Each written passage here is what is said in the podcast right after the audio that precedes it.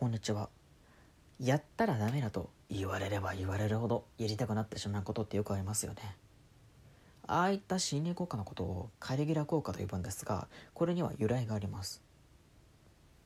せんきゅうひゃくはちじゅうねんだいにローマ皇帝のカリグラという人をモデルにしたカリギュラという映画が公開されました。しかしこの映画、かなり過激な表現が多くて、アメリカの一部地域では公開禁止になってしまいました。